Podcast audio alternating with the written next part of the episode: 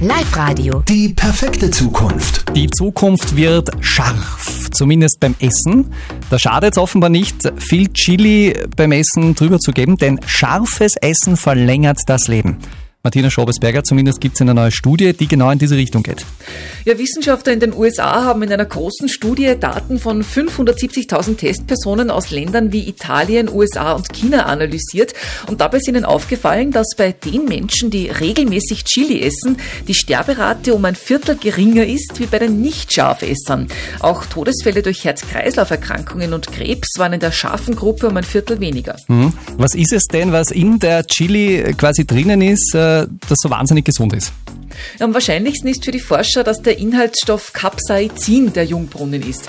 Capsaicin ist der Stoff, der die Chili überhaupt erst scharf macht. Frühere Studien haben schon gezeigt, dass der Stoff entzündungshemmend ist und die Bildung von Krebszellen hemmt. Die Chili enthält aber außerdem noch Vitamine, auch Spurenelemente wie Kalium und Kupfer. Die nehmen wir in den westlichen Ländern oft zu wenig zu uns. Diese Inhaltsstoffe könnten also auch der Grund für die Jungbrunnenwirkung sein. Also wie scharf genau, wie viele Chilis und wie oft scharf essen wirklich gesund und lebensverlängernd ist, das können uns die Forscher leider noch nicht sagen. Mhm. Wenn die Zunge weggebrannt ist, dann war es wahrscheinlich ein bisschen zu viel. Go on! In die perfekte Zukunft. Live-Radio. Die perfekte Zukunft. Immer am Donnerstagnachmittag blicken wir weit nach vorne. In eine Zeit, wo wir nicht mehr mit dem Auto von A nach B fahren werden, sondern in einer Transportkapsel. In den USA hat es jetzt jedenfalls mal die ersten Tests mit so einer Kapsel gegeben. Florian Strohhofer aus dem Live-Radio-Team, was hat es denn mit dieser Transportkapsel eigentlich so auf sich? Diese Transportkapsel namens Hyperloop könnt ihr euch vorstellen wie ein Tic-Tac in groß. Bei dem Test haben zwei menschliche Passagiere teilgenommen. Sie haben nur unfassbare 15 Sekunden für 500 Meter gebraucht. Wow, wie funktioniert das?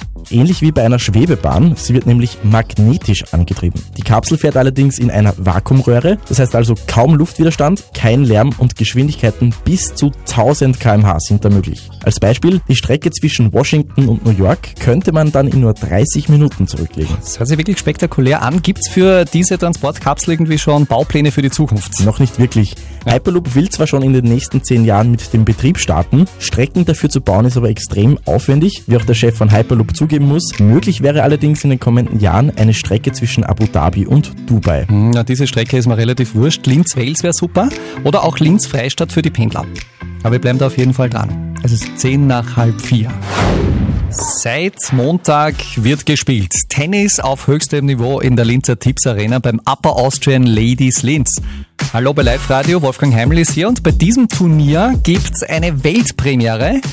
Vielleicht wird das sogar mal die Zukunft vom Tennis werden. Live-Radio. Die perfekte Zukunft. Live-Radio-Sportchef Andreas Froschauer. Erstmals ist eben in Linz eine ganz spezielle technische Innovation im Einsatz. Ja, und zwar gibt es zum ersten Mal bei einem Damen-Tennisturnier keine Linienrichter.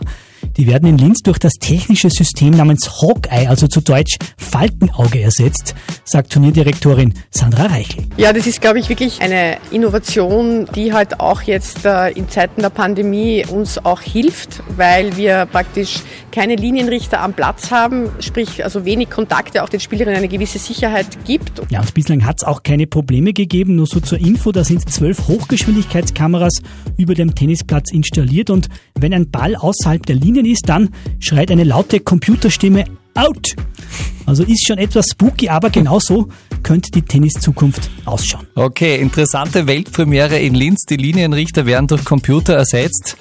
Blöd für Novak Djokovic, wenn das kommt, weil der schießt ja so gerne Linienrichter ab.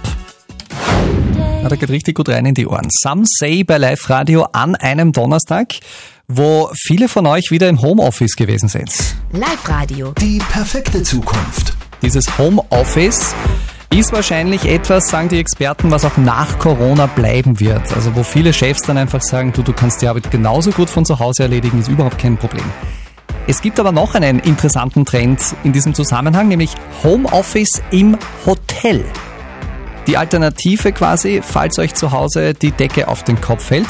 Viele Hotels machen aus der Not, dass sie wegen Corona derzeit keine Urlaub oder so aufnehmen können, eine Tugend und bieten jetzt Homeoffice im Hotel an. Auch das Star Inn in Linz in der Innenstadt, sagt Hotelmanager Johann Kaiser. Ja, wir haben uns Folgendes überlegt. Da viele Menschen im Homeoffice sind, wollen wir diesen eine Abwechslung bieten. Was erwartet Sie nun im Star Inn Hotel Linz? Ein 20 Quadratmeter großes Zimmer, individuell klimatisiert, praktischer Schreibtisch, starkes WLAN, TV und Nespresso-Maschine inklusive. Und das Beste neben der eigenen Espresso-Maschine, niemand stört. Ihr könnt euch super konzentrieren dort und die Preise sind im Großen und Ganzen auch äh, ziemlich okay. Im Star-In zahlt ihr für eine Woche Homeoffice im Hotel 200 Euro. Ihr könnt euch aber auch, und das ist wahrscheinlich auch praktisch, tageweise einmieten. Und wegen der Sicherheit braucht ihr euch keine Sorgen machen. Alle unsere Mitarbeiter werden wöchentlich auf Covid-19 getestet. Homeoffice im Hotel, die Alternative zum Homeoffice zu Hause. Es gibt im Netz auch eine eigene Seite, wo ganz viele Hotels zusammengefasst sind, die dieses Service äh, momentan im Lockdown anbieten. Findet ihr unter www.homeofficeimhotel.de. Ab in den Feierabend habt ihr euch auch heute verdient. Live-Radio ist hier um 11 nach 5 und das ist eine neue, sehr interessante Handy-App. Diese App soll am Husten erkennen, ob wir an Corona erkrankt sind oder nicht. Toll.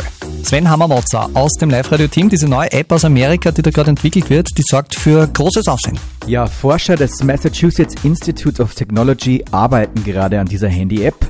Die ersten Tests dieser künstlichen Intelligenz sind sehr vielversprechend.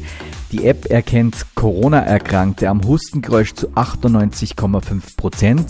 Und noch besser funktioniert sie bei Menschen, die noch keine Symptome zeigen, aber schon infiziert sind. Hier liegt die Trefferquote bei 100 Prozent. Hört sich wahnsinnig super an. Da würden wir uns diese ganzen Schnelltests äh, bei Corona sparen. Wie macht die App denn das, dass die sogar zu 100 Prozent richtig liegt? Also die App ist mit rund 200.000 Hustengeräuschen trainiert worden. Aufnahmen von gesunden Menschen, dann von Covid-19-Patienten und Personen, die infiziert waren, aber keine Symptome hatten. Jetzt bekommt die Corona-Husten-App noch ihren Feinschliff und soll dann kostenlos veröffentlicht werden. Nutzer können dann einfach ins Handy husten. Wenn sie sich unsicher sind, bekommen sie dann schnell eine Diagnose. Die App ersetzt natürlich keinen anerkannten PCR-Test, aber die Forscher glauben, es könnte ein hilfreiches Tool gegen die Pandemie werden. Hm, wir sind gespannt. Noch gibt's die App eben nicht zu kaufen. Ich habe noch gerade nachgeschaut im App Store. Aber es soll nicht mehr lang dauern.